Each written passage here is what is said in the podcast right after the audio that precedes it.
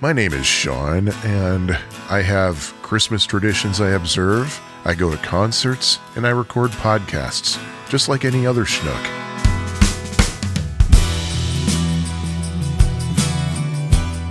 So, this is it, chapter 47 of Autobiography of a Schnook. And uh, thank you for joining me. I was about to say my name, but I realized I already did say my name at the very beginning of this episode. So, how have you been? Um, actually, forget I asked that. I can't really hear you. Um, I have been busy. So busy that I am recording this pretty darn late. It's December 22nd as I speak. And um, I don't know if I'm going to have this out in time for Christmas. And if I don't, oh, well, there's going to be a lot of Christmas talk here. And there's also going to be a lot of not Christmas talk. So, eh, whatever. I don't know what else to say other than I'm just going to get right into things. And remembering how I wanted to have three individual segments a Schnook's life, a Schnook's thoughts, a Schnook's music, and some kind of a bulleted list in every episode.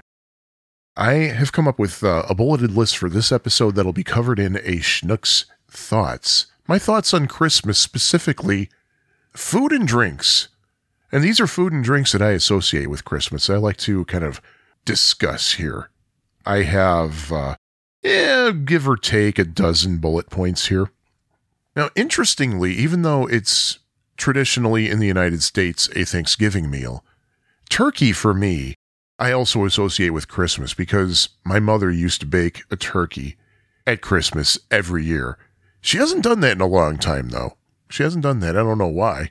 Just kind of noticed recently wait a minute, we used to have turkey all the time. Now we don't because in our house there were two big turkey holidays, Thanksgiving and Christmas, and it was wonderful both times. Lately, my mother has been switching to just baking something simple, uh, or at least simpler for her, like a ham maybe, and maybe ordering some uh, roast beef from Portillo's from their catering service, which I know she's doing this year. Or if you're hearing this after Christmas, which I know she did this year. but for me, the turkey and gravy, man, that's a Christmas thing. But in recent years, especially since I moved from New Jersey to Chicago, one thing I've been associating with Christmas a lot steak. Yeah, seriously, steak. Partly because at the company I was working for when we first moved to Chicago, a lot of times at Christmas time, uh, one of our big bosses from uh, the company headquarters in Massachusetts would fly out and take us out to dinner. And it was usually Shula's Steakhouse, uh, though Don Shula owned a chain of steakhouses. And there's still a bunch of Shula steakhouses, actually, even now after he's gone. And it was amazing. It was so good. And uh, my wife Lisa and I sometimes would do that as well after I told her about how great it was. We'd splurge because it's not cheap. and we go out for dinner for her birthday, which is the 21st of December at Shula's Steakhouse. And the steak was incredible. And you know what? Actually, it wasn't so much the steak. I think it was the uh, hollandaise sauce that they put on it. That was what made it incredible. Because if you take away the sauce, the steak wasn't quite as good. In fact, the steaks that I make on the grill outside, way better. Time for some cross promotion here. My Pie Factory podcast co host and longtime friend Jim once said, uh, I'm sure he said it many times, but I heard him say it once that if a steak is cooked properly, you don't need any sauce. And he is absolutely right. And um, the proof of that was at a new place that just opened, I think earlier this year, called Smoque Steak, and smoke is spelled S M O Q U E. There was a separate barbecue joint. Um, I think it's one of those places where you can walk, where you walk in, you order, they hand it to you over the counter. A lot of those tre- that kind of trendy thing called Smoke, and they just opened a steakhouse. We went there for Lisa's birthday this year, and I had a ribeye there, and just without putting any sauce on it, I was I just about slid down under the table. I was so it just so overwhelmed me. It was so good. A couple of years we went to McCormick and Schmick's. This year for Christmas we are going to or went to depending on when this episode comes out, the Weber Grill restaurant downtown Chicago for Christmas. And I know dang well I'm going to order a steak.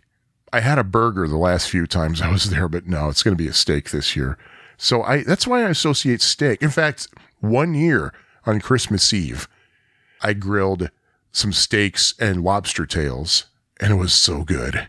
And I think it was like two degrees out too. So yeah, temperature does not preclude me from grilling. Lightning, yes. Rain or snow, yes, but temperature, no. But of course, Christmas is more of a dessert food day. So, things that I associate with Christmas, I'm probably going to bring this up later on in this podcast, but fantasy fudge. What's fantasy fudge? It's that stuff that is, uh, it's that recipe that's on the, uh, on some sizes of the Kraft marshmallow cream jar. I think on the normal size, they stopped uh, putting it there. They said, hey, go to our website for this recipe. But my mother makes that stuff every year, and she has done that as long as I've been alive. And it's amazing. She doesn't follow the recipe exactly. She makes a couple of substitutions here and there, and it's freaking amazing. I think it was two years ago.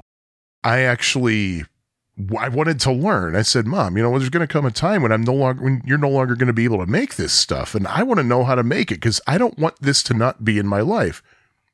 And she said, "Okay, next time I make it, you're going to help me." So I did, and she showed me how what modifications she made, how she monitored the temperature of everything, and I tried it a couple of times. The first time it didn't come out too well, and it's because I think that I used butter but she says she uses margarine. So I tried margarine the second time I tried it, and it was much closer. I'm almost there to where mom has it. I mean, it was still good before, but the way my mother makes it is is amazing, and I'm getting there. I'm getting there. I got to keep practicing. So that's a big Christmas thing. And my mother knows that there will be hell to pay if she doesn't make a tin of that stuff and send some home with me and my brother. We're, we're both we're both uh, very foot down on that. And of course, cookies. I mean, what's Christmas without cookies? Obviously.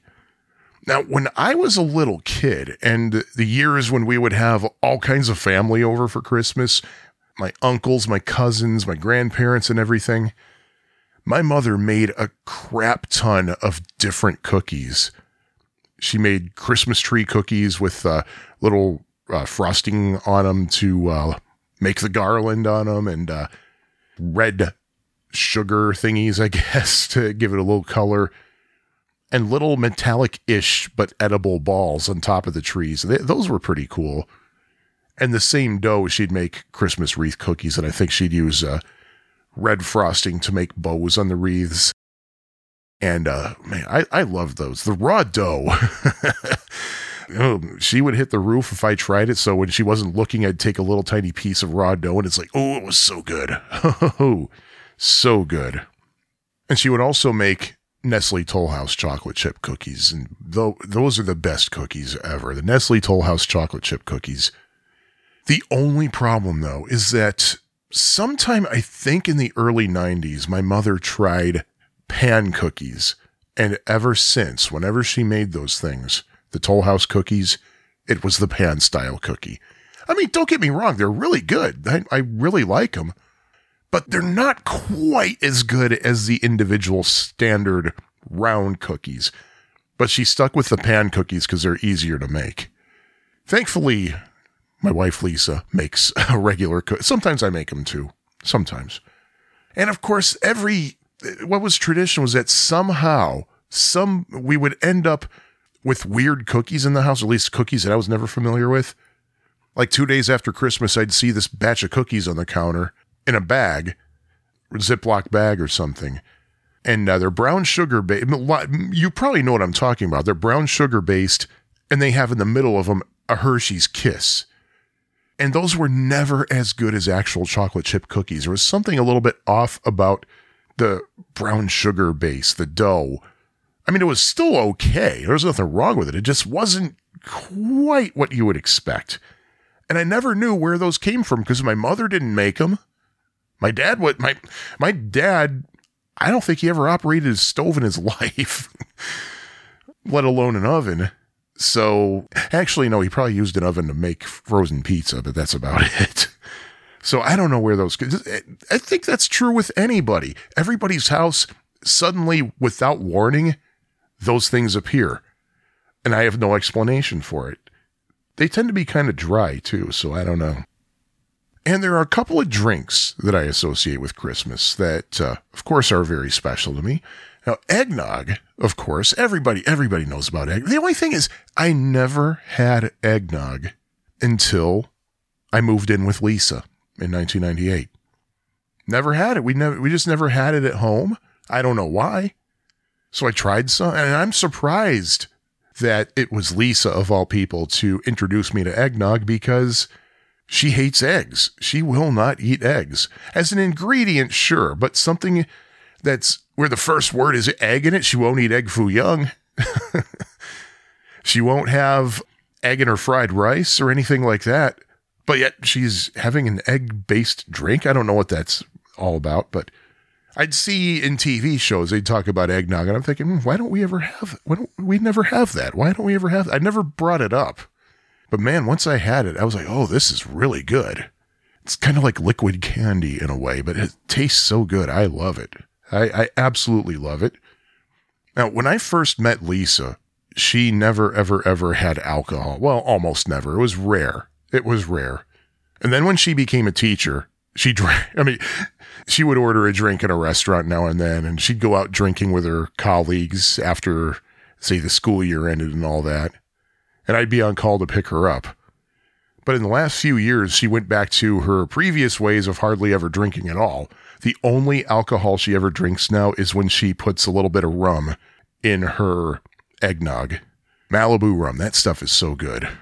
So yeah, Lisa introduced me not only to eggnog, but also Malibu rum. Oh man, you got to be careful with that stuff. It's so good. You'll end up drinking the whole friggin' bottle.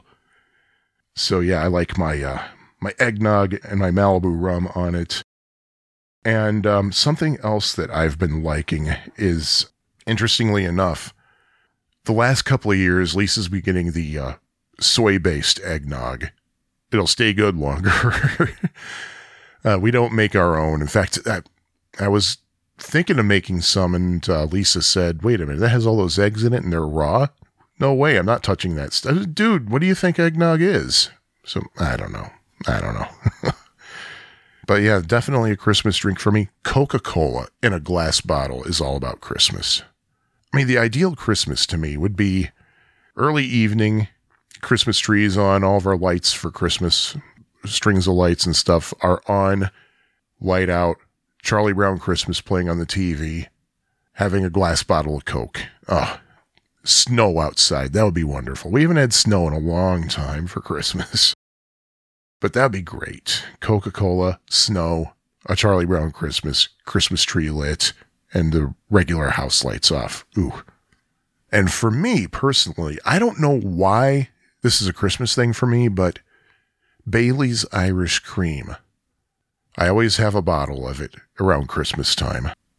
And I actually forgot about that until Lisa reminded me this year. She was out uh, grocery shopping on her way home from work and she said, Do you need a bottle of Bailey's? I said, Yes, yes, I do. So there's a bottle of Bailey's on our counter. Ah, can't wait to have some of that stuff. Now, I don't get very religious, but I have always said that I will never be an atheist. And there are several reasons I never will be many of which I'm not going to get into right now or possibly ever. But one reason is Bailey's Irish Cream. Man, have a sip of that stuff, and you cannot convince me that God does not love me. oh, so good. Ugh. I just got to find some recipes for that, like make some kind of like shake recipe. I've had uh, a shake at Fran's in Toronto. They have adult shakes there and uh, a couple of them have Bailey's. I had one of them, and it was just heaven. Oh, oh my goodness! But that's uh, what I had to say about Christmas food and drink, and Going to get into a schnook's life next, sticking with the Christmas theme. I'm going to talk about the first two Christmases that I had after Lisa and I got together, and what a difference that year made.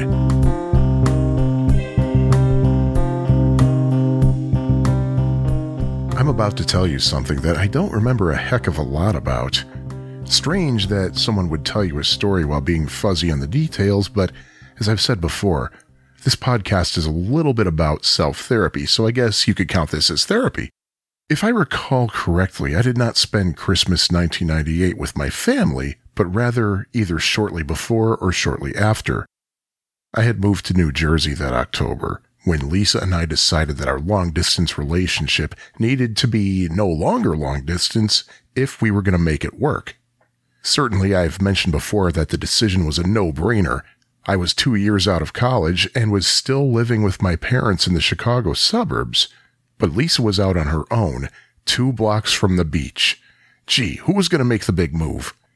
I guess it was simply that Lisa and I didn't want to be apart for our first Christmas, and with her mother basically having nobody else nearby to spend Christmas with, the decision was that we'd be in New Jersey for Christmas. Not that my mother was thrilled with the decision, but what was I supposed to do? I recall when I was about to make the move, a dear friend of mine from high school, who two years prior had also moved out east, told me that when I go back for visits, I just won't have time to see everybody that I want to see, and everybody who wants to see me. Part of me is thinking that Bridget was trying to tell me that she wasn't going to have time to see everybody she wanted to see, including me, but that's beside the point. One thing that was on our minds that we would have to tell my family that, uh, well, I honestly wasn't looking forward to telling because God knows what kind of reaction I'd get, especially from my mom. Lisa and I were engaged. Mind you, we had only just met in March of that year and had only been actually together in person since October, uh, barring, of course, a few visits in between. And yeah, that was quick, especially given that my aforementioned friend had already been in Pennsylvania for two years with her then boyfriend, now husband, and they hadn't yet been engaged. Yeah, we moved quickly, but we were pretty darn sure of what we wanted for ourselves and for each other. If you've never been in a long distance relationship that turned serious, let me tell you how that goes. Or should I say how it went for Lisa and me in 1998. We spent a lot of time on the phone, and uh, this was before there were unlimited long distance plans. We had two phone dates every week, Wednesday night and Sunday night, and uh, those calls would get pretty long. Rather than give my parents a heart attack when the phone bill arrived, Lisa would call and we'd divvy up the charges after her AT&T employee discount kicked in.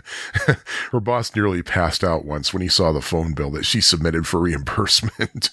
when we weren't on the phone, we'd communicate over email. Between the time we met in person for the first time in March and the time I moved in with her in October, we had two in-person visits – one for a week in New Jersey and another for a few days for Beatlefest in Chicago, with a visit to my parents' house first. When all you really have is phone and email conversations, you talk about a lot of things. Your ambitions, your goals, your dreams, your desires, your habits, what you want out of life, how many kids you think you'd like to have someday. Basically, without being physically together, you still get to know each other extremely well when all you have is verbal and written communication. So yeah, when we were engaged, we were both quite sure that we knew what we were getting into and that we were doing the right thing. Getting back to our visit in December 1998, one of the things that I do remember about that trip was that we decided we would tell my parents as soon as possible about our engagement after we arrived. When we got to my parents' house, we took off our shoes, sat in the living room with my parents on the couch, and Lisa and I each on one of two matching gold colored upholstered seats that had been around since at least the time I was born. Well, eventually, in the course of making small talk, I came out with it. And uh, Lisa and I decided to get married, I said. Honestly, I don't remember what happened next, but it might be that my parents, especially my mom, were just so numb from shock that they didn't have the energy to raise their voices or question our decision after being a couple for only nine months and an in-person couple for an even shorter time. But I do remember my mom saying, you know, your brother and your sister-in-law were sitting in those chairs too when they told us. yeah, I remember that. They were sitting in those chairs and they were telling my parents that they were going to be married and, uh, that there was a child on the way too. Uh, my parents were very strict Catholics. So, yeah, that was taboo in, in our family. this time, however, there was not a baby on the way. So, we had to reassure them that. And also, my brother's marriage was about to fall apart any second. And uh, so, being reminded that they were in those gold chairs when they announced their wedding, we immediately, reflexively stood up and said, Yeah! I do think there was at least one half hearted congratulations said by one of them, especially after we made it clear that we were not, as one friend put it, racing the stork, unlike my brother and his now ex wife. I also remember that when we were about to unload our things upstairs, my mother made it a big deal to tell us very loudly that one of us would take my old bedroom and the other would take my brother's old bedroom because you're not married yet, so you have to sleep separately. We rolled our eyes, even though we knew damn well to expect that. I won't go into the details of how physically uncomfortable it was for Lisa to sleep in my brother's old bed, whose mattress was probably the same one he'd had since at least the 70s. I had what I considered a short list of friends I wanted to visit while we were in town, but that list got considerably shorter as my mother guilted me into making sure we did certain things, including going to Delavan, Wisconsin to see my grandparents. They're not getting any younger, she said, and yeah, she was right, of course. Kind of figured that was coming. Eventually, my mom announced on what day we would be visiting them. The drive from Joliet to Delavan was a good two hours, at least half of it through the middle of nowhere. Just to give you an idea of the decisions my grandparents made, I might have talked about this before, but I'll bring it up again. Well, most likely my overbearing grandfather made the decision for the both of them. My grandparents lived in a neighborhood in Chicago called Bucktown. Nowadays, Bucktown is pretty posh, and you have to either be super rich to live there or willing to have many, many, many roommates. But when my grandparents lived there, that wasn't exactly the case. But it was in the same apartment where my grandmother was born and where her parents lived when they emigrated to Chicago from Lithuania. One day, probably around 1962, 1963, my grandfather announced that they were moving to a new house in Morton Grove, a suburb just outside of Chicago on the north. Oh, and not only were they moving to that new house, but they were moving the next day. They lived in Morton Grove until I think 1985 when they retired to Delavan. Now, Delavan, which is just over the Wisconsin Illinois border, is one of those places you might go to visit in the summer. Fishing, swimming, camping, stuff like that. But in the winter, it's about as lively as the nearest Sears store to you is right now. My grandparents owned a small summer cottage there, just a short walk down the hill to Delavan Lake, and with a nice view of the lake in the backyard. To finance the new house, my grandfather sold the summer cottage without telling anybody in the family. That really pissed off my mother and her brothers. They easily would have pooled their money together and bought the house from him, but nope. The old man never thought of anybody but himself. The new house was a couple of streets farther up the hill from the lake cottage, and maybe if you squinted your eyes, you could see a tiny bit of the lake between the trees in the backyard. The new house was a split level, meaning as soon as you walk in, you have to go either upstairs or downstairs. Oh, did I mention it was in the middle of nowhere and that the Midwest gets extremely cold, snowy, and icy in the winter? This my friends, is where my grandparents, well, grandfather likely, decided to spend their old age. And on top of that, my grandmother never learned how to drive. I mean, to be fair, for the first half of her life, she didn't really need to. Chicago back then had plenty of reliable mass transit to get around, and she likely walked to a lot of places as well. Even in Morton Grove, she could still take a bus to a lot of places, and she had friends who could drive her around. But in Delavan, she was, for the most part, at the mercy of my selfish grandfather if she needed to go shopping or wanted to go out to eat. When we got to Delavan, I saw a side of my grandmother that I never saw before. Usually she was more than happy to see her grandson, but this time she was pretty irritable, perhaps annoyed, even rude, including to Lisa. At some point she mentioned that she got our Christmas card and that, I quote, I didn't like it at all. My mother also chimed in that she too didn't like it. It wasn't colorful enough, she said. Friends, let me explain what the Christmas card that we sent out looked like that year. It was a really cool picture of Midtown Manhattan during Christmas, probably sometime in the 30s, all decked out for the holiday. I thought it'd be a really cool card to send people to kind of represent the part of the country I was living in. I mean, think about it. New York City at Christmas time, the Thanksgiving parade, Miracle on 34th Street, ice skating at Rockefeller Center by the big Christmas tree, the Radio City Christmas show. Yeah, I've talked before about my complicated, antagonistic relationship with New York City, but you can't deny how iconic a New York City Christmas really is. But really, complaining about a frickin' Christmas card, not appreciating being thought of during the holidays? And if the congratulations for my parents about our upcoming nuptials was half hearted, the congratulations for my grandmother was quarter hearted at best. Needless to say, Lisa wasn't feeling the least bit welcome in my family. We were able to get together with my friend Andrew, who was another close friend from high school. He came over to my parents' house, sat down, and basically repeatedly shook his head and asked us what the hell we were doing. God, you're crazy.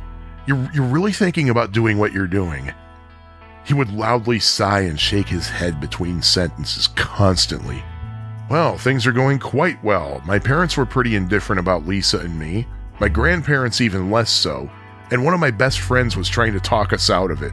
We could not wait to get the hell out of there and go back to New Jersey. Now, let's skip ahead to uh, not quite a year. I say not quite because my Christmas visit to my family once again wasn't going to be exactly on Christmas, again, much to my mother's chagrin. Well, what was I going to do? My previously mentioned friend Bridget was getting married in her childhood parish in Joliet in early December.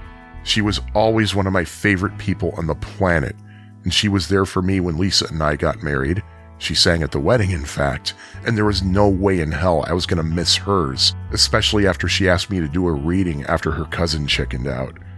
In fact, I came close to quitting my job over that when my boss told me I wouldn't be able to take that time off due to deadlines, despite already being approved and having booked the flight and everything. And uh, I hated that job too, so I was dying for an excuse to walk out, but instead the boss said, Well, I really shouldn't have approved that, but just know for next year you can't take the time off the same week. But anyway, that's beside the point. In the days leading up to that trip, neither Lisa nor I was feeling good about it. The miserable visit the year before was still fresh in our minds. I remember when we were getting ready for the trip, Lisa had WCBS, the New York oldies station, tuned in on the living room radio. I Only Have Eyes for You by the Flamingos came on. Lisa got a little bit emotional over that because it was one of her father's favorite songs. Sadly, she had lost her dad a few months before we met, and they were very close. She felt that hearing that song meant that her father was watching over her. Another of his favorite songs was Don't Worry Baby by the Beach Boys. Many a time since his passing, to this day, Lisa would hear that song either in a store, on their AV system, or on the radio during particularly difficult times and she always felt that her father was sending a message. Don't worry, baby. Everything will turn out all right. As she heard the mellow strains of the flamingos singing that old doo-wop song, Lisa put her head on my shoulder and said, I could really use a don't worry baby right now. I swear to whatever deity you choose to believe in, this happened. The very next song that WCBS played, Don't Worry Baby. But whatever was going to happen, we had very specific plans that we were putting our feet down on just to make sure we could have some kind of a good time no matter what happened. Of course, there was already Bridget's wedding and rehearsal to take up some time, and we planned to spend a day in Chicago, which we did not do during the previous Christmas time visit. Once again, we visited the grandparents, but this time it was totally different. My grandmother was very welcoming and managed to hold a very nice conversation with Lisa. Shockingly, my grandfather made at least some kind of effort to be charming rather than his usual frowny, scowling self, whose two methods of conversation involved either sitting in grumpy silence or yelling at my grandmother or yelling about black people. We had a nice time at Bridget's wedding where Lisa got to meet a few other of my good friends from high school. We were able to go out on our own a few times without getting a hard time, including an enjoyable afternoon in Chicago and getting back to my parents' house in time for dinner. Years later, Lisa and I asked my mom if she remembered when we all went to the grandparents' house in 1998, and she remembered it well. I said, Is it just us? Or was Grandma kind of crabby that day? And Lisa added, Yeah, she was, well, rude. My mom said, no, it wasn't just us. She said that my grandmother was in a bad mood, likely because when she called her and said that I was in town and we wanted to come over for a visit, she was planning to go out gambling in Iowa that day or something and was kind of pissed that they had to cancel their plans. According to mom, she said to my grandmother, Look, your grandson is in town from New Jersey, so if you want to see him, this'll be your last chance for a while. Thankfully, every subsequent time we saw my grandmother, she was the same grandma I always knew, very welcoming and loving and glad to see family. Also, years later, when I was talking with Andrew, he confessed that when my mom found out he'd be visiting, she privately asked him to try to talk me out of getting married. He said that he wanted for me whatever I wanted for me. The same guy who spent that evening in 1998 trying to talk both me and Lisa out of getting married, period, and who swore he would never get married, actually himself got married eventually. Uh, unfortunately, that marriage didn't last very long. But Lisa and I were married 18 months almost to the day we met, and uh, we're still going strong nearly 25 years later. So to those who tried to talk us out of it or question my decision, I say, nah. I don't know what happened though between 1998 and 1999 that my family was much more receptive to Lisa and me, but whatever, I'll take it. And we haven't gotten that cold reception since. Uh, then again, in 2000, we couldn't go out to uh, visit in the Christmas time because, well, long story short, my boss screwed me out of uh, vacation time. And in 2001, when we actually did go out and it was actually Christmas, my mother gave me the tongue lashing of a lifetime for that previous year. But still, every Christmas since has been much more welcoming, much more inviting with my family. Sure, there are some awkward moments, as you always expect at family gatherings, but thankfully it's been much more easy to tolerate. And for you parents out there who might be wondering why your kids might seem to be reluctant to do certain things with you, well, really take a good look at yourself and uh, think about what might have happened. Think about what happened to me. Yeah, it wasn't the worst thing in the world, but years later it still leaves a bad taste in our mouths. And remember what the time of year is supposed to be about. It's not supposed to be about guilt. It's not supposed to be about being antagonistic. It's about peace. It's about giving. And of course, it's supposed to be about presents, food, and uh, having a few days off too, but that's beside the point. Or, or is it? Actually, no, that sounds pretty good to me. Ooh, man, especially those days off and the nice food. Ooh, God help my mother if she doesn't make that fantasy fudge.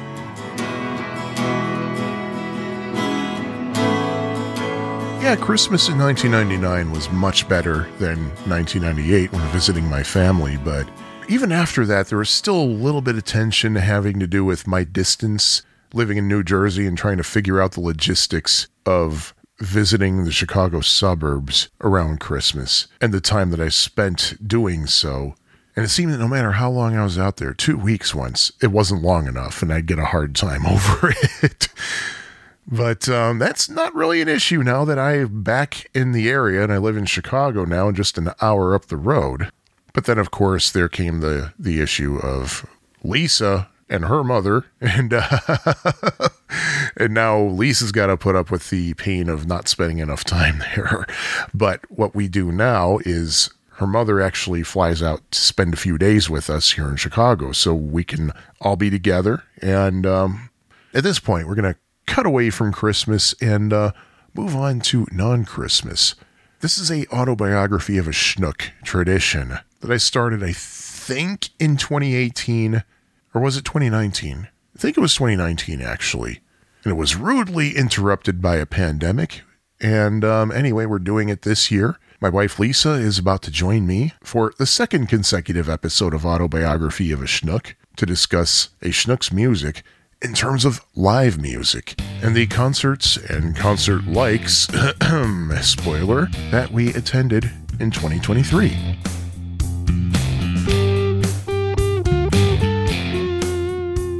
This is the fourth time we're doing this, you know. Wow. Because we did one in 2019. Yes. We did one in 2020. that was what, about 30 seconds? Yeah. In 2021, I think we only went to one show, didn't we? I. So we went to the Brian Wilson show in Waukegan, and I don't think there's anything else we did. Because that was when they were just starting to. Yeah. Because uh, in 20. Oh, and we saw Mickey and Mike. Yes. Uh, Dolenz and Nesmith, by the way. And I mean. I went to the uh, Alton Brown live, Yes, but you did yes. not. But that also was not a concert. even though he did that was- perform music. Yeah. And I mean, that was a live stage show and my first time back in a theater since March of 2020. when we saw the uh, my dad wrote a porno crew recite a or read a chapter of uh, the great Rocky Flintstone. Oh yes, my. but that's that's not a concert either. No. But hey, we actually have a few things to talk about this year. And we did go to things last year. Last yeah. year. Oh yeah. Last year we went to shows. Yeah, and we So- talked about that. So hey, we're back again Yeah. in 2023. Not as many this year though. Well, we went to shows, but they weren't concerts. We did do other things. Yeah, yeah. Yeah. But hey, this is a Schnook's music, so Yeah, that's so what we're we just gotta- going to talk about music. Yeah, yeah, something like that. And what we did go to was really good. Oh yeah, yeah. What was the first thing we we went to? Oh, now that you're asking me, I'm drawing a total blank. If memory serves me right, borrowing a line from the wonderful chairman Kaga, May fifth we saw Mickey Dolenz at the North Shore Center for Performing Arts in beautiful, not downtown Skokie. It's not downtown Skokie, but you know.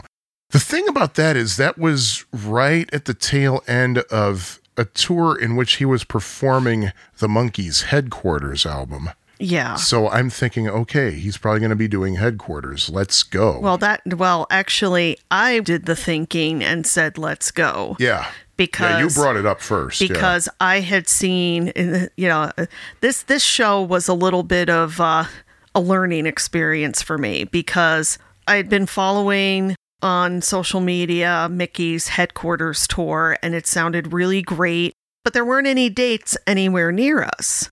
So it's like, uh, I, I think like the closest maybe have been there might have been a show in Milwaukee, Yeah. but it was like on a weeknight and just not really very convenient. Or else it was when we had something else going on.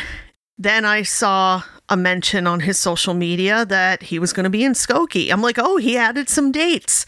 So I bought tickets and and I was like, we're going to go. And then we get there and find out it was not a headquarters show at all. It was Yeah. just a general Mickey show.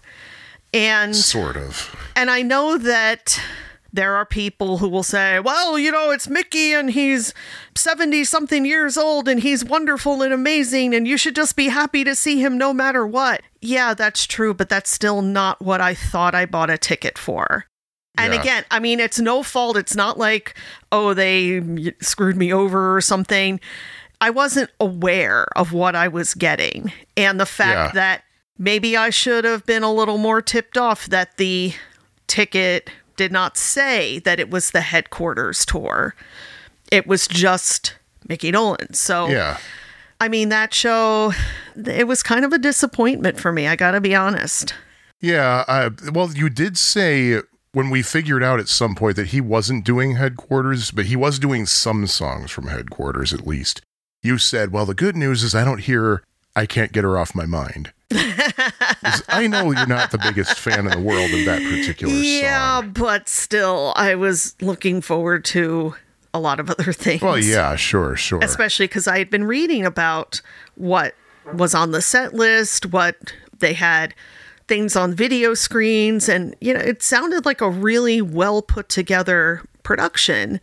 And I was really looking forward to seeing Yeah. it. And that's not what we got at all. There were a few headquarters songs yeah, of course. but there was also a lot of the oh the 60s were so wonderful kind of thing which at this point after i mean i'm a gen xer and i've always loved the 60s 60s pop culture has, is a topic that's fascinated me since i was a teenager but i do get a little tired of getting beaten over the head with how wonderful it was because Yeah. I wasn't there. It's like, okay, fine.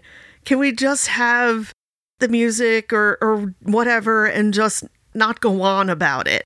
And he did some songs that were not Monkee songs at all, They were just, I mean, I don't even remember. Most most of the second set was covers. Yeah. It was just co- like for what it's worth, he did. Yeah. Um Coco sang White Rabbit, which we've seen her do before. And I mean, okay, like maybe one cover is fine and cute, but dude, you have enough material of your own that Yeah. you don't need to do this. Like, this isn't like, say, the cow Cowsills who do pad out their set list with a lot of covers and f- to, to fill it out. Yeah, and they flat out say, "Look, we only had Yeah. four hits, so we got to Yeah. do something." and and they do them really well and that's and that's okay but mickey doesn't have to do that And the thing is, what gets me is in addition to the Monkees catalog, he also has his own solo career.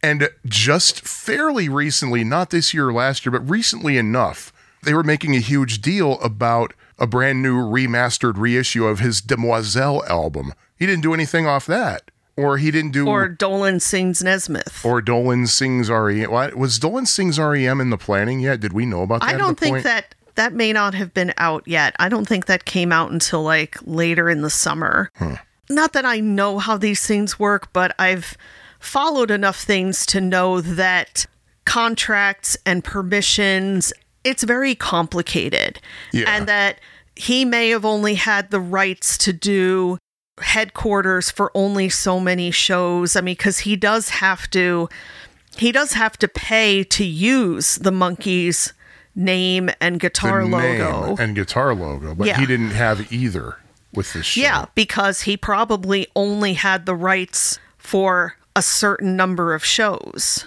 you know so he couldn't Oh, do that, that's true. I, I don't remember if it was Andrew Sandoval or somebody else who worked directly with Mickey at some point who said, "Here's why the merch costs so much at a concert," and and they talked Mm-hmm. Yeah. about how Mickey has to license the Monkees logo from Rhino, and they get a cut of the uh, the T-shirt sales. Yeah, and, and, that's how it has been for a very Oh, long yeah, time. I mean, back when I think in the 80s when they toured back then, I think Columbia, well, Columbia or Arista had the rights to the logo, which is why the live album that they put out of their 1986 tour does not have the word Monkees except for theme from the Monkees Yeah. as a song title which they could put on there and there was a guitar shape but it wasn't the it was distinctively not Yeah. the Monkees guitar logo or even a like an outline of it exactly. but so I I mean I get it. I don't fault Mickey at all. I'm not saying oh Mickey's a terrible person. Again, it was just maybe well now I know to look a little closer at what I'm buying a ticket for. Yeah, sure. And I do like your theory, though, that perhaps what he was doing might have been kind of a uh, workshop of a theoretical storyteller's show that might have been a tie in with the release of his new book that just came out. Which which I mean and that would be fine too. But he didn't really tell many stories. No, he didn't. And and really, if I were to see, because we had seen such a thing with Peter Tork, Yeah. and not so much with Mike, but when Mike did a solo show, he did talk about his song, and I really I I enjoy that kind of thing. I like yeah. and, hearing. and like Peter Asher does. oh my God, that man has stories. Yes, he does. and when we went to see Janis Ian oh, yeah. last year, I mean, she well, she she only sang one song. Her whole, Yeah. it was a master class. Well, the whole but- thing was stories and advice and lessons learned, but I don't really care much for her music, but I sure loved hearing what she had to say. oh yeah. So, yeah, I mean, if that's something Mickey was kind of thinking about doing, okay, cool, but it's got to be more than the same lines that he has said for the last 30 years. Like, oh, I was told I had a great time. Well, that's the name of the book, actually. I I know, I know, but it's like, mean, dude, he's aware that he always says that stuff over like and over. yeah but dude come up with new material or hire some writers or something because you you got to shape things a little bit differently because we've heard a lot of this before Yeah. and another thing about mickey's show and i have no confirmation about this but he didn't seem like he was a hundred percent Yeah, well, that's right. He we may have been that. he may have been coming down with a cold, like like nothing where it's like, oh, he's a frail old man. I mean, It's more like he just seemed like he wasn't a 100%. and I know that he did cancel slash reschedule a few shows around that time because he said, I'm realizing now that I'm not 28 anymore. I'm 78. Yeah. I he think said, I uh, need a break. I think he canceled some stuff later in this year and basically admitted that his daughters kind of I guess sat him down or something and and also his yeah. his doctor basically just wanted him to take a break. So I mean, yeah, I don't think it's so much that he's in poor health or that he's frail. I think it's just more I mean, even when you're young, being out on the road is a lot more demanding than people think. And he might just need to pace himself a little bit better. I don't think he has any intention of retiring. Oh, I don't and, think so either. And he should. I kind of hope he doesn't. if he's still happy, he should do it. I think he just needs to, he might need to just kind of step back and say, okay, I got to pace myself a little bit differently so that I don't have to cancel shows. Yeah, right. I think the next thing we went to wasn't really a concert, but I still want to talk about it because it still perfectly fits within my whole little concept of a Schnook's music. We saw a performance of Tommy because uh, it was uh, last year at the Who show we saw at uh, the United Center when Pete mentioned over the microphone that they were going to be presenting Tommy at the Goodman Theater downtown Chicago. And we kind of lit up. Yeah, yeah. And I'm like, oh, this might be something to do. I'm listening. Yeah. So, yeah, it's basically a test run for a revival of the Broadway show, which is happening which is happening on Yes. Broadway. Yeah, not right this moment, is it? I don't think it no, launched yet. it's, I think it starts after the holidays. that's what I thought. but yeah. we're going in March. Yay. Yeah, the one thing that'll get me to go to New York. Hey, you said. People who've listened to this podcast know about my complicated relationship with the city of New York. Hey, I love New York, so shut up. But the show itself, if you haven't seen it, I remember sitting there and thinking, oh my God, this is wonderful. The way it's performed, I now can say I get Tommy. Because listening to the 1969 album and watching the 1970, was it from 75, I think? 75, yes. Watching that movie, I'm like, wait a minute, there's there's some holes here that don't really make sense. But for the Broadway stage, there were some there were some pretty major story changes made that actually does make sense. It makes the story believable. You don't have to suspend your belief so much. And I remember watching this, listening to the performances, watching the actors and actresses, and uh, the first act wasn't even anywhere near done. And I thought, I need to see this again. It was so good. Yeah, it's pretty amazingly done, especially something I, I noticed just looking through the program before the show is that you have three different actors playing Tommy. There's Tommy as a young child, and then Tommy as 10 or 11 years old, and then Tommy as an adult. And the two child Tommies, they had two actors because they take turns Yeah. um, so that you don't have a kid doing eight shows a week. And I'm sure there's some kind of labor. Oh yeah, and um, so that's four actors. Three of them were girls, Yeah. and of course they're dressed like British schoolboys and Yeah.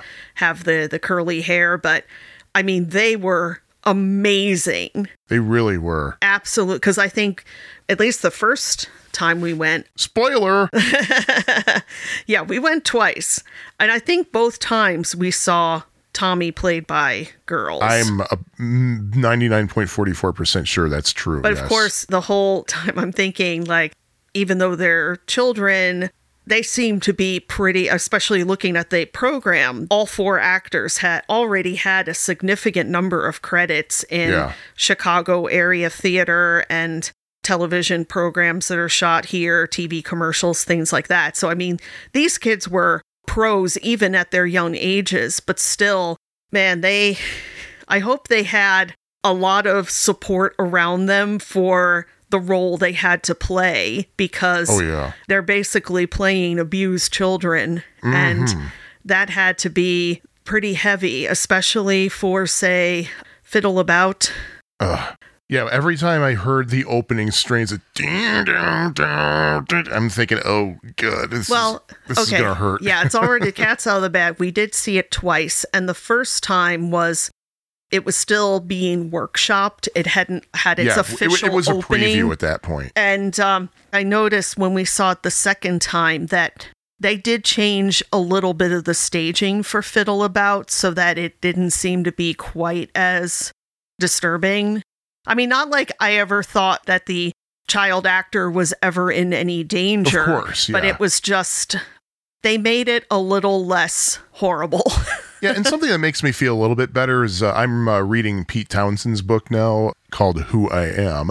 And yesterday I had just read about the part when he had John Entwistle write the song. And he basically says that really the way he saw it, Tommy wasn't really actually being abused by Uncle Ernie. He was, it's the un- Uncle Ernie was kind of daydreaming about what he could do.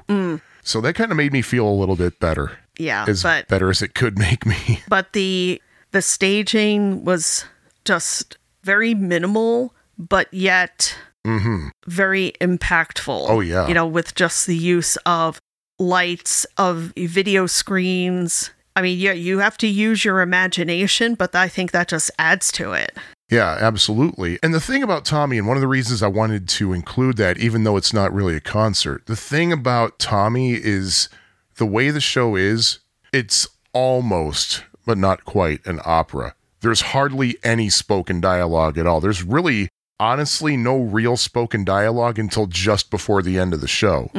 Probably the final scene, there's like Tommy talking to his family and Yeah. everything and explaining himself and all that. And uh, I thought it was just done so well. And one, th- this is uh, something I'll spoil uh, the three of you about, is that the way they present the pinball thing, it's really downplayed. Mm-hmm. In the movie and on the original album, it's like the main thing that makes Tommy tick yeah on the Broadway version, the play version, the stage version, it's there, but it's kind of mentioned. Okay, here's this one scene. It's basically used only to reveal that he's not really clinically blind. He's only psychosomatically blind mm-hmm. or something like that. That and the mirror, those are the two devices they use. yeah It's not like, oh my God, this kid's amazing at pinball. Let, let's have him teach us how to play pinball. It's like, oh my God, this kid's blind, but he can still play pinball. Holy mm-hmm. cow. Yeah. And another spoiler alert, and I won't go too much into this. If you want to know, you can easily look this up online. But the ending and really a good chunk of Act Two is different than Yes. the album and the movie. And I will say it kind of in the Broadway sense, they do make the ending a little more positive yeah. because it's a Broadway show. You want people to leave happy Yeah, when you when you have a Broadway musical. So Yeah. I don't know how they're going to do it at the uh, Nederlander in uh, New York, but at least at the Goodman Theater, in the ground level of the building where the theater is, they had some pinball machines available I for know. play, including a Tommy pinball Yeah. machine theme from the 1993 version of the musical.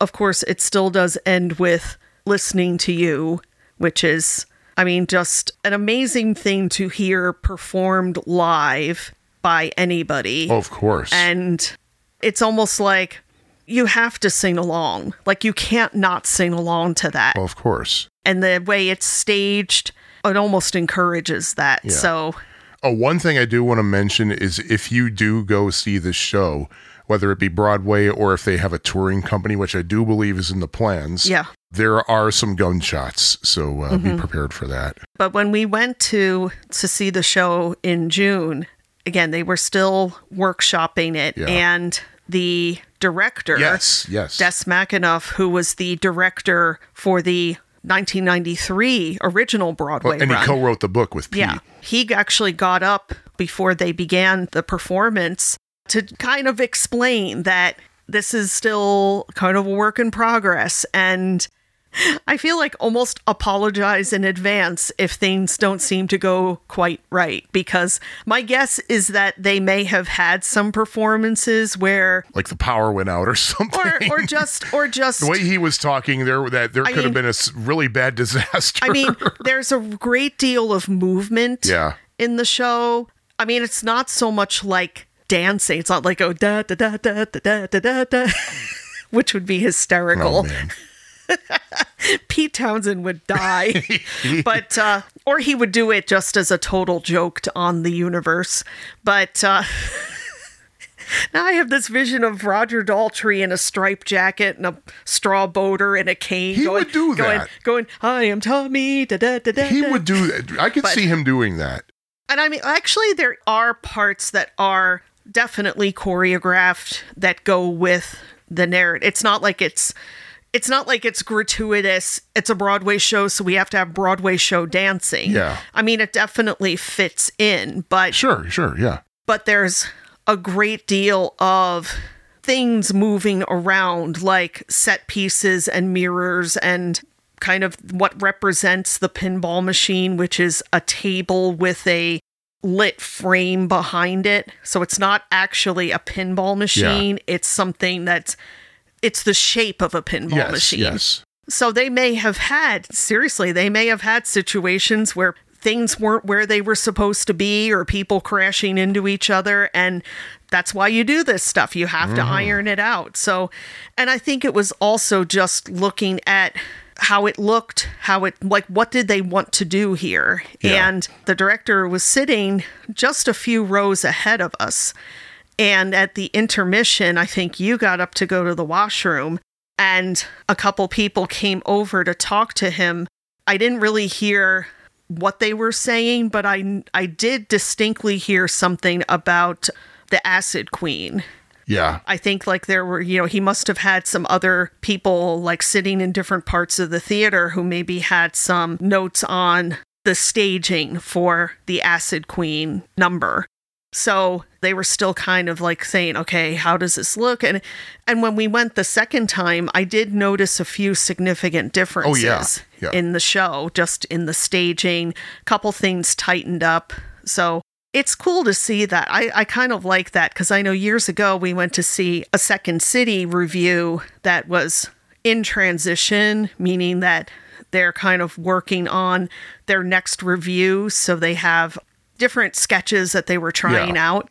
And then we saw the show. We went again once it was actually set and we kind of saw like what did they keep? What did they get rid of? So I find that interesting. Yeah. And speaking of the Acid Queen, Man. when we saw Tommy the first time, it was pretty shortly after Tina Turner had died. hmm And I saw that whole scene as a tribute to Tina Turner. Oh, yeah. And I thought it was beautifully done. Yeah. And that was when I was almost on the phone right then buying tickets for the next time. And I will say, even though this is not billed as a concert, it's still, you know, it's a Broadway show. Yeah. I would still say it fits in with your category here because it was all music performed by a live band and sung by live singers. Like, Yeah. it's just the difference is it was acted out instead of people just standing at instruments and microphones and things like that. But it's still definitely a concert. Yeah. yeah. And one thing I should mention on a Who discussion page I, I follow on Facebook, somebody who had gone to, I think it was maybe the second to last show in Chicago, said that an usher came over to him and said, I think you're in the wrong seat, sir. He's, oh, I'm sorry. And he gets up. It's Pete Townshend. Yeah. He's like, oh my God, it's Pete Townshend. It's like he should have the guy. He should have Pete autograph the seat for him. well, yeah, and our our friend Jen went to the very last show of the run, and Pete was there as well. Yeah. Like he came in, I guess, for the weekend and went to several performances, and even got up to speak afterwards to just kind of thank everybody and give props to the creative team and. He seemed to be very, very happy with the Yeah. whole thing. Yep. Absolutely. So, right, next. well, after seeing Tommy, just two days later, we took the train up to Ravinia. Yep, Highland Park, Illinois. And uh, we saw where I feel is the place to go for this particular event. We saw the current lineup of Chicago. Yes. And uh, if you remember uh, from last year, I was disappointed with Chicago. This year, it was pretty much the same show, except they didn't do any songs off their latest album.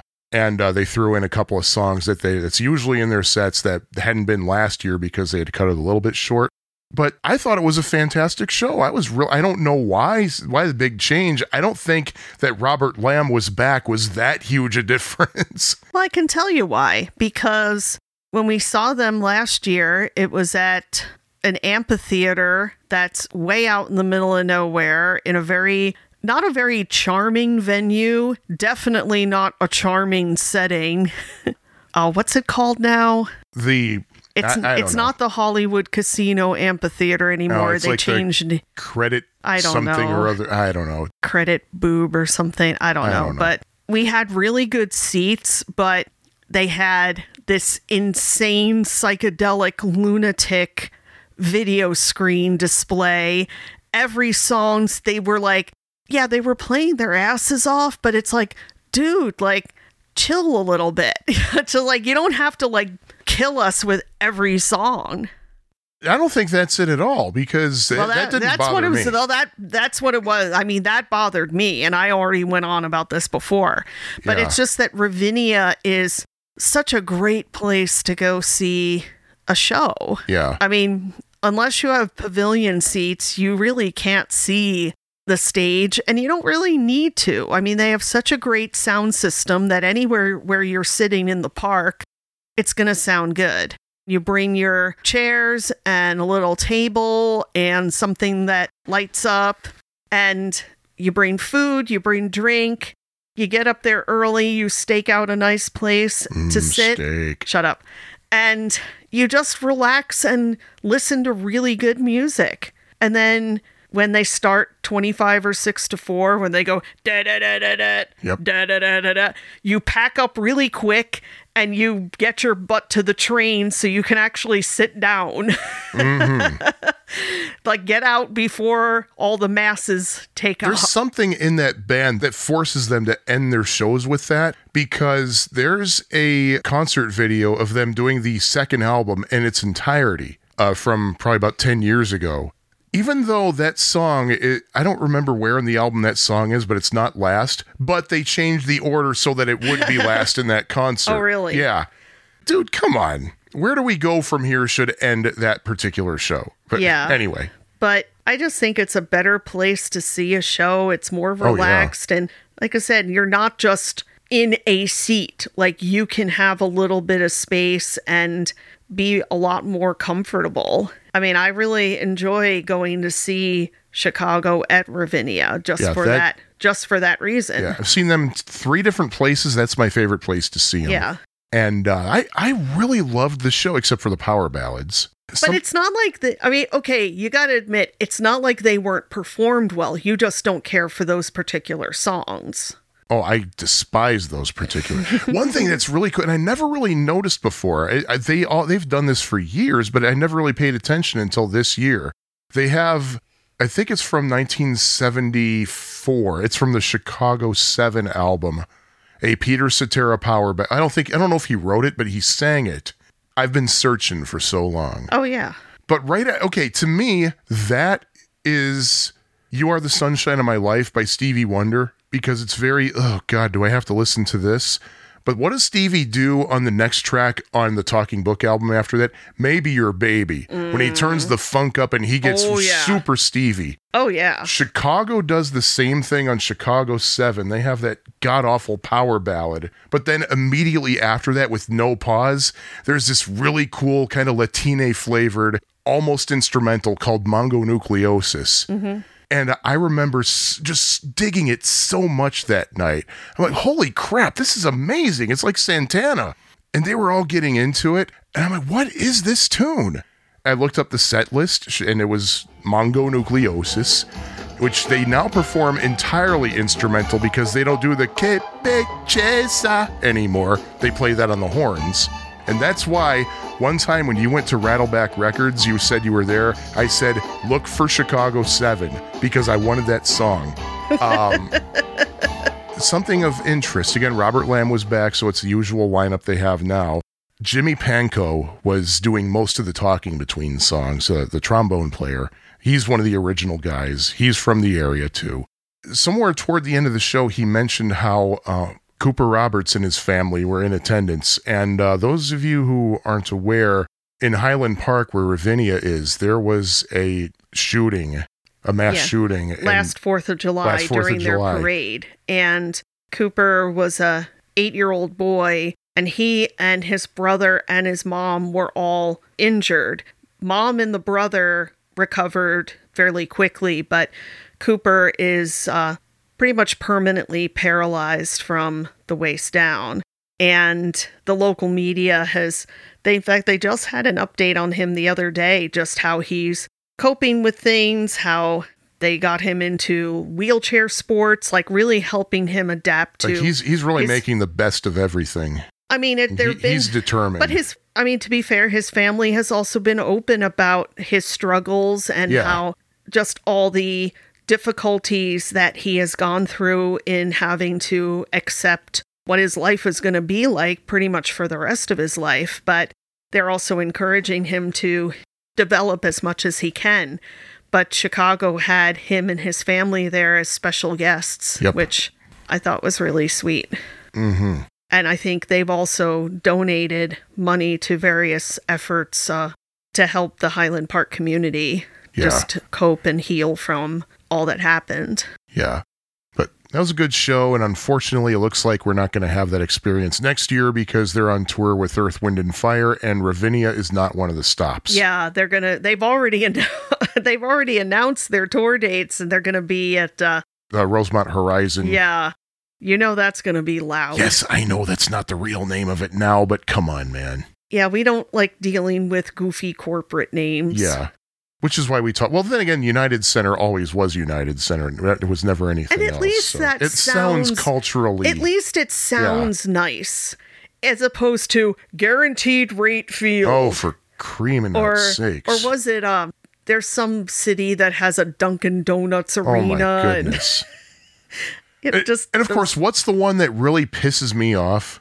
Do tell. Great American Ballpark in Cincinnati. I found out that was the name of their ballpark. I was like, oh, that's really cool. That's a cool name, you know, baseball. And then I found out it's a corporate name. It's, It's like, it's like an insurance company yeah, or it's like, oh, come on, man. yeah, yeah, that kind Oh of my sucks. lord.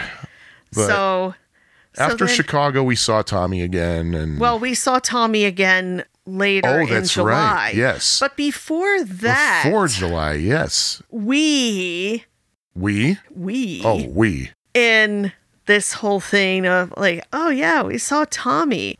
So we figured, okay, not that these events happened in the order that it sounds like, because we had already had the tickets for this before the Tommy shows were announced. But it seemed to kind of fit in nicely that, hey, we're seeing Tommy on stage. How about we see the Who themselves But again? dear, the problem is the Who aren't going to be anywhere near us. They're not even going to be in America. How are we going to do that? Well, we got on a plane and we went and we went to England to see the oh, okay, that's not the only reason No, why, no. but we kind of That we- was what forced us to do it. well, we were talking about going to London and then when we found out that the Who was going to be performing there, we bought the tickets and then planned the trip around that. Yeah. So, it wasn't like the sole reason why we went there, but it sure was a damn good reason to be there. Yeah. O2 Arena. at the O2 Arena, which is a very strange looking venue. Yeah, on the outside. If you've like never it seen. looks it looks like it's still under construction. well, construction yeah, even though it's it looks been like around it's for over construction tents. it looks it's been around for almost 25 years. yeah, we, we took an Uber water taxi up there. that which was so freaking cool. It, it was, and we passed. I'm like, wait, is that the O2 Arena we're passing? Because uh, I think I've seen a picture of it, and it looks kind of like. But is that it, or is that something under construction? Yeah, it's because it's like there's this framework that if you don't know what it is, it looks like construction cranes. Yeah. But it's the framework of the venue, and there's like a whole shopping mall attached. It's It's it's huge. strange. But yeah, we because we were staying at a hotel pretty close to the Thames, and we found out that a way to when I was checking things out on the O2 site, because before I bought the tickets, I wanted to make sure like this show wasn't going to be way out somewhere that would be really difficult to get to. And it's like, oh, okay, it's it's right in London and there's different ways to get there, but on the O2 site says you can take the Thames Clipper and it's like, ooh. so, yeah, it's a water taxi that took maybe yeah, 20 minutes. Yeah, including all the stops that it had Yeah, and it was it was a beautiful evening, so it was just really an awesome way to get to a show. Mm-hmm. You know, 'cause once you get off, you just walk up a little bit, and there it is. Yep. And I mean, just like how we had seen Brian Wilson at the Hollywood Bowl, which is just minutes from his house, and in the area he grew up, it's like, yeah, let's see the Who in their hometown, Yeah. and it was awesome. Yeah. I did notice it had the same problem that the United Center had when we saw in the United Center, in that in one ear I could hear everything, but in the other ear I could hear nothing but ambient sounds because of the way the audio was being Yeah. projected. They had nothing in the back. Yeah. So it was it was just weird. But it was a great show. And what did Pete say when he took the stage? What did he say? I don't remember. Something like "wake the f- up" or something, oh yeah. something like that. Yeah, yeah, that's that's true. And one thing I remember very clearly about this was uh, during Behind Blue Eyes, Roger was mixing the verses up and he was singing the wrong lines from the wrong verses, and he just put the microphone down, just threw his hand up and walked away, and he made everybody start over. Yeah. I had read online there's something called the Backstage blog, which is written by one of their people for every show on the tour. And he noted that Roger was stuck in traffic getting out Really? to the O2. Huh. So he missed the sound check. Oh, So that might have explained that Roger just was a little bit off kilter because he was late and he didn't get to kind of go through what he normally does before a show. So, from what I read on that uh, discussion group about the Who, that happens a lot with Roger. Actually, it just so happens that was the time we that was the one Yeah. time we saw it. Like he often screws things up and makes the band start all the way over from the beginning. and it's not like the show was really any different from what we saw at the United Center last fall. well, they did I can't explain, which we True. never heard them do before. True. Yeah, I mean, no, there shows. were there. I mean, there were a few changes in the set list, which they do. But when we've seen them before, there were times where maybe one night they'll do one song, and the next night in that spot they do another song, and Yeah. they might go back and forth, or or like I think the first time we saw them in concert, they had been doing a quick one while he's away. But then they stopped because maybe they weren't happy with it. And after I saw videos Yeah, of them, I was I like, did- yeah, it's, Yeah, it's I not did all that too, and it wasn't it's not rock and roll circus. No. but they may so I think they kind of mess with things a little bit. yeah. It was the same feel as seeing the Who here, but still, again, it's like we're seeing the Who in London. How awesome is that? Yeah. and I was talking to a guy sitting to my right. He had heard us talk, "Oh, you're from America." And every everybody was so nice to us over there, seriously. And he was telling me about how uh, I think he said that was his first time seeing the Who and he was there with his father-in-law who was there seeing the Who for the first time since 1973. Mm, wow. Because I guess he saw them uh, on the Quadrophenia tour, or, or is that what they were? Yeah, that would have been that Yeah. same tour when uh, that lucky Scott guy got to play drums with them at the Cow Yeah, Palace because- in Daly City, not San Francisco. because Keith took like horse tranquilizers or something and passed out cold. Oh man, Well, it's, I mean, our trip to London was just absolutely amazing. And you've already covered this in, yes. in a previous uh, Schnook episode. You actually listened? No, you told Ah. me. But a friend of mine lived in London for a number of years and frequently travels there on business. In fact, I think she's there as we speak. Oh man, And um, she gave me some good advice about traveling there and answered some questions I had before, you know, as we were planning our trip. And she said, from what she found, that as long as you're not an obnoxious idiot or running around wearing a MAGA hat or something, that like British people are pretty nice to Americans. And it's kind of like how we're so charmed by a British accent if they hear an American accent, they're often interested or think it's kind of cool or whatever. And she said it what she found it's kind of a holdover from World War II that there was a lot of there's still a lot of gratitude for you know like kind of a good opinion of Americans just because of the way we were allies to England and helped them out during the war. And uh, that feeling of goodwill has just lingered ever since and you know i'm sure not every british person totally loves americans but just the course. general vibe is very good because i was i was asking like how do i not look like an american idiot It's, it's like uh one of our British friends was telling us. I said, "Hey, as far as I'm concerned, you guys can take us back." Okay, she said, "We'll, we'll take half of you." but And um, yeah that trip though i mean i can't wait to go back ooh, let's go back tomorrow. No, we can't. no we're busy Yeah.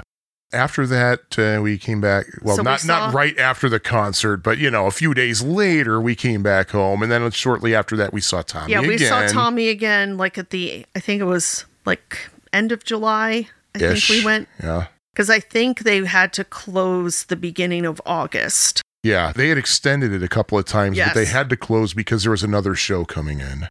And I'm thinking, just go to another theater. How hard can it be? Yeah, I don't think that's how things work. I really don't think that's how things work. Oh man. Again, like with the Mickey thing, that there's contracts and rights and limitations that sometimes don't make sense to the people out in the seats. But And speaking of the Mickey thing, where we saw Mickey, the North Shore Center for the Performing Arts, uh, we went there for our next concert, which wasn't until literally nine days before we're recording this. yeah, So we went that long without seeing a musical performance, and we ended our year in concerts this year just as we did last year.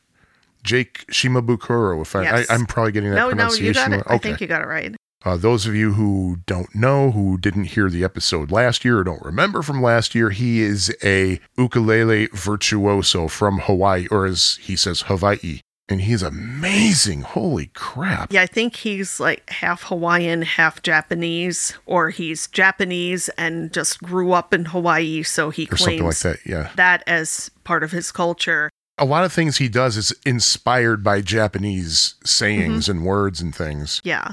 It was billed as a holiday show, but it had a mix of Christmas songs and other songs, original songs, covers of things. And he had with him, as he did last time, two good friends. One plays the bass for him, and the other plays guitar and sings. Because, as talented as Jake is on his instrument, he admits he is not a singer. so his his friend um, Justin takes charge of the singing, and he has a beautiful voice. So that's not a bad thing at all. Yeah. And just like last time, he had to mention that he is a Bears fan, a lifelong Bears fan. Yep. So he understood the pain that we're all feeling right now. Yeah. And shock of all shocks, the Bears actually won a few know, days right? later. Good Um, Lord. So some of the things they performed we had seen before, but that's okay because they were brilliantly performed. oh, yeah. And Absolutely. Jake also pulled out his uh, rendition of Bohemian Rhapsody, which is what put him on the map. So Yep. I will never complain about hearing that. I think the highlight for me, when I think the dumbest Christmas song, I, I'm talking the traditional Christmas songs, not like I'm talking aside from, say, Christmas shoes. Yeah, the dumbest tr- traditional Christmas song ever to me is Little Drummer Boy. I think it's pointless. I think the lyrics are stupid. But he did this rendition of Little Drummer Boy that he said was inspired by the time when he was in marching band in high school. I think Yeah. it was high school. And he was in the drum line. And one day after rehearsal or, or practice or something, one day he went into the band room and he wired up his ukulele into a bass amp and tried to simulate with his ook the drum line. And Yeah. God help me, when he started playing Little Drummer Boy, he made his ook sound just Yep. like a drum Like line. he basically and and that's one of the things that's really cool about him is that he stretches the boundaries of this instrument and what it can do. I mean, as we know, you know, an acoustic instrument, I mean, you've heard it with other artists that a guitar can be used as a percussion instrument Oh, yeah. in certain ways. It's also that Jake uses various technology, some of which are pretty recent, to his advantage to be able to replicate a sound like that. And he also um, has a little piece of um, equipment that's down on the floor at his feet where he can basically play something and it'll record. And then he can take that and play it on a loop and then play live to that little recorded piece. And he can multi track that Yeah. too. So he can base it, it's almost like a live recording session where Yeah. he can create a loop and then play to that, record that, and loop that, and play a third thing and build it up to like a whole a whole big piece of like multiple sounds. Yeah, even if you don't have one of those stomp boxes, you can do that with an iPad app too. Well, yeah, but I mean when you're on stage When you're on stage, yeah. you're going to want something. I mean, this is designed obviously Oh, yeah. for the stage Yes. where you can just step on it and it's very quick. You don't have to like, oh, my iPad locked. I have to unlock it and I have to go back into this app and what's my password? Like I think that that might be a little more Conducive to performances. I mean, yeah, I'm sure it can be done, but this is designed for the stage performer to make it as easy as possible. So, and also, too, if you're playing your ook, your hands are busy. You can't really mess with your iPad Yeah. Mm-hmm, that way. This, it's operated by your feet. So, it's a lot easier for him to use. So, that was extremely impressive. And another terrible Christmas song. All I Want for Christmas Is You. He has his own version of it, which was much, much better than Mariah Carey's version. a lot more enjoyable. of course, what was my big fear that whole night? What? That he might whip out. That I was like, oh no, no, no, don't, don't, not now, not now. What? What? Last Christmas. Ah, yeah, because you were playing Whamageddon. Yeah. Yeah, I actually thought of that like the day before, and I looked at his set, his pre, the previous few set lists, and it's like, okay, he's not doing it because you would have been out. Yeah. Well, But- two days later, I accidentally whammed myself. So, Yeah. so wouldn't have made much difference. the thing is, if he's in your area and this, and he does tour pretty extensively, Yeah. he hits a lot of places around the United States. Dude, go see him because his show is very happy. It's very positive.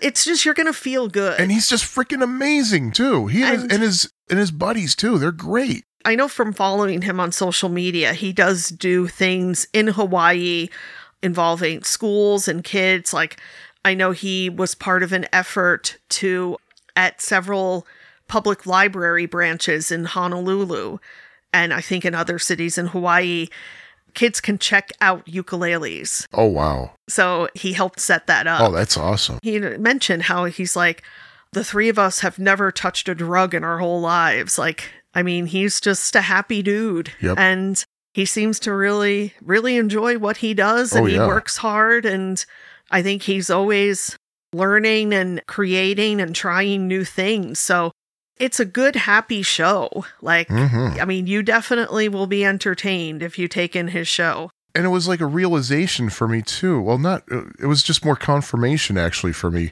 because I remember in 2018 when we saw Brian Wilson the night after Ruthie, our, our beagle, died. I felt fantastic after that show. It's the the music healed me. I felt the same way after Jake's show because I had been battling this really nasty cold that did not want to go away. I'm still battling some of the symptoms now, but I almost had a coughing fit in the middle of the show and I was just forcing it from not coming out because I didn't want to be that guy coughing and running out and exiting the theater to go to the bathroom. And I was still feeling a little bit of it throughout the show, but man, after the show was over, I'm like, "Oh my god, I feel so much better now." Music heals. Yes. Well, just kind of going back to Tommy and The Who, it's like, yeah, stand up and sing passionately, listening to you with a venue full of people, and you're going to feel good. Yeah. you're going to feel like you got some muck out of you and you're going to feel a lot better than when you walked into that venue. hmm So that was 2023 in our concerts. I'm going to ask the usual question. What do you hope to see in 2024? And we and I know the first thing that's probably going to come to your mind that actually might happen. Paul McCartney, oh, man. because he's touring South America now. Yep. I mean, he had put out a bunch of shows in, well, he already did shows in Australia and Mexico, and he's doing some South America. He's probably wrapping that up if that isn't wrapped up already Yeah. uh, before the holidays. And yes, I am very hoping that he will come here. I mean, it, it's not outrageous because Paul loves the United States. I mean, there's He has not an office in the U.S. it's not like he's not going to Yep. perform. Well, geez, his wife is American, okay? That's true. Yeah. But I just really, really, really, really, really hope because, I mean, we've seen Paul a number of times going back to 2002, and it's just, yeah, with the Paul show, while there are stuff, things he puts in the set list, there's also a lot of old chestnuts that you're going to hear every time. But I mean, I am never, ever going to complain about singing along to Hey Jude with the guy who wrote it and like 60,000 other people. I mean, that's that's just a beautiful thing. And even though we've been lucky enough to have that experience a number of times, I just want it one more time. That would be pretty cool. I mean, I won't be disappointed if I don't get to have that experience again because I've seen him several times and, you know, it's like, you know, for me, I would really love to see the Surfrajettes. Yeah. I love them so much. They were in they were in they were here in town a couple of times this year, but one time it was in a biker bar in the Well- West Loop and I didn't want to hang out in a biker bar. Well, it, was also part of a whole It was part of a biker thing. festival, I think. Yeah, and it wasn't like they were doing their concert. It was they were on the bill with a bunch of other people Yeah. and it's not like you're just going to go and see them. You got to sit through a bunch of other bands who of Yeah. course might be good, but Oh, yeah, maybe course. not. and And they, they were here again. I think either it was on a really bad night or we were on vacation maybe. I yeah, I think I think it was something we we couldn't make it to. Yeah. And someone else I would love to see, and it would require a trip to California. Oh, boo hoo. The Tikiyaki Orchestra. The. Tikiyaki Orchestra. Oh, Oh, my yeah. God. I, Oh yeah. yeah, they're on the same label as the Surfrajettes. They're on a Hi-Tide Recordings. And um, I just saw an email about them one day from High Tide, and I'm like, oh, let me check them out. And I listened to a little bit of their. I'm like, oh my God, yes, this is awesome. It is like super deliciously tacky music. And their current It's like Hawaiian lounge and like their stuff. current logo is basically riffed off of the Pan Am logo, Yeah. which makes me wonder if the Pan Am logo is just public domain right now because it's pretty much an exact replica. So unless they paid somebody for the rights to use that logo, I don't know, but it kind of made me laugh. yeah. Yeah, I definitely would like to see that. I And if really- Jake does a show again, oh yeah, I'm so there. Oh yeah. And I don't know. I mean, it's just you know, I'm kind of still stuck in a little space when it comes to music because a lot of the artists that truly mean a lot to me are getting up there and like Brian Wilson isn't going to be touring anymore and it's just Mickey. It's not really the Monkees anymore. And how many more years is Mickey going to do his thing? So it's just like man, I gotta get into some other people just so I have shows to go to, but nothing's really hit me yet. I mean, it might happen, but I'm kind of in a little spot. Yeah, I'm in the same place. I'm in the same place, you know. We're old souls, I Well, we are. I don't know. We are, and but I mean, there's still, you know, there's plenty of great music out there, and there's things where I hear a song and I'm like, oh, that's pretty cool, but I don't know if I want to go see a whole show of that person. Like, Yeah. I mean, there's a difference between digging one song and then wanting to like buy a ticket and go out to see a whole concert by this person where you may not know a lot of their material or you may not like a lot of their material. It's like last year how I had bought a ticket to see the B 52s, but then when I looked at their set list, I realized that what I really like from them was the Cosmic Thing album, which is kind of a style that they only had for that album. Like, Cosmic Thing is not like their previous music and I didn't really care for their previous music. So I'm like, if it was a show where they were going to be performing the whole Cosmic Thing album, now we're talking. Hmm. But it's like, yeah, it, I'm like, yeah, I don't really think I like a lot of this stuff. Yeah. so I got rid of the ticket. but hey, we'll see what happens. Yeah. And, and hey, we can always play the records. Well, yeah, but it's still great. It's still great to hear live music. It's still though. great to go see a show. I mean, I went to see Hamilton myself because somebody doesn't like Hamilton because he's, I don't know, has sensible problems. Because I had seen Hamilton several times when it was in Chicago before. And during the pandemic, I'm like, man, if Hamilton comes back here, I got to go see it. So it did come back here this year, and I'm like, okay, I'm there. And even though I had been to shows, just still walking into that theater, I'm like, this feels so good. like, it feels so good to sit in an audience and have people right there. I mean, that's why I don't like movies because there's a big difference between a movie and a live show. I mean, there's nothing like a live ah, show. Ah, you just got to see the right movies. No. Unfortunately, they just don't make the right movies. No, no. I mean, anyway, uh, that that's that's uh, a topic for another day. Yeah, and uh, so I guess that's uh, Schnook's music for chapter forty-seven. Wow. I did this thing forty-seven times. Wow. Wow.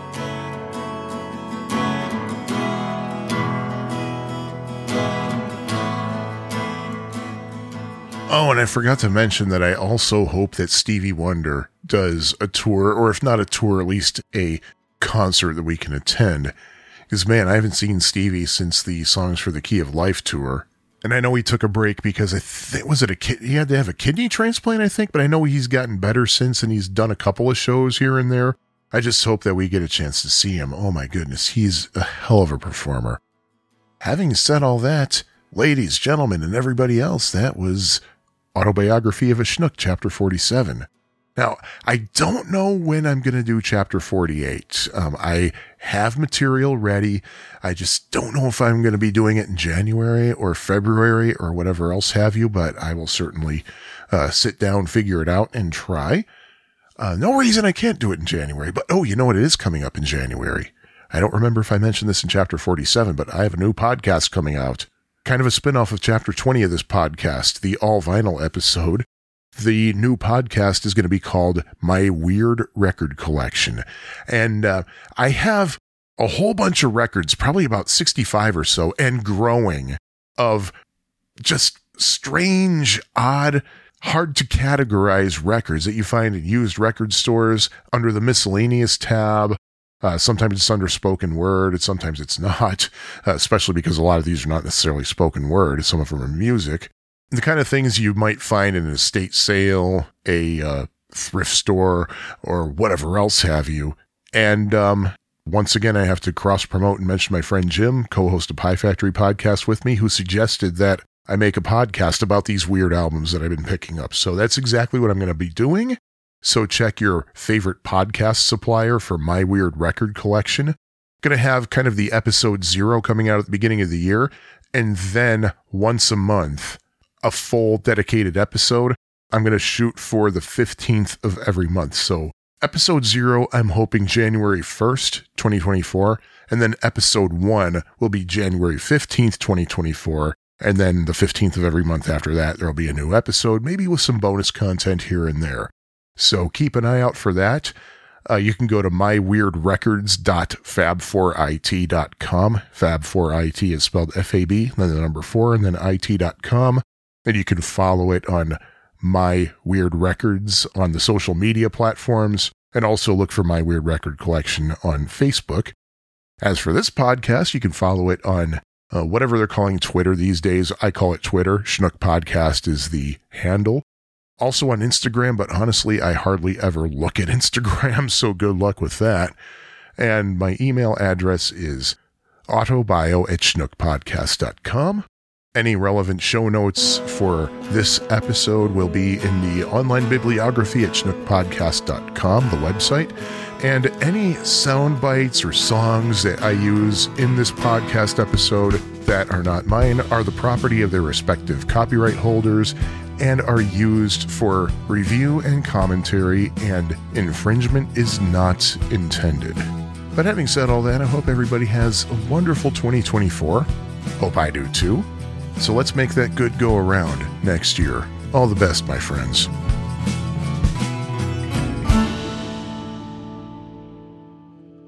To finance the new house, my grandfather sold the summer cottage, or summer college, according to my notes here. Um, you're not going to see that, but I don't care. It bothers me. I am changing college to cottage. There.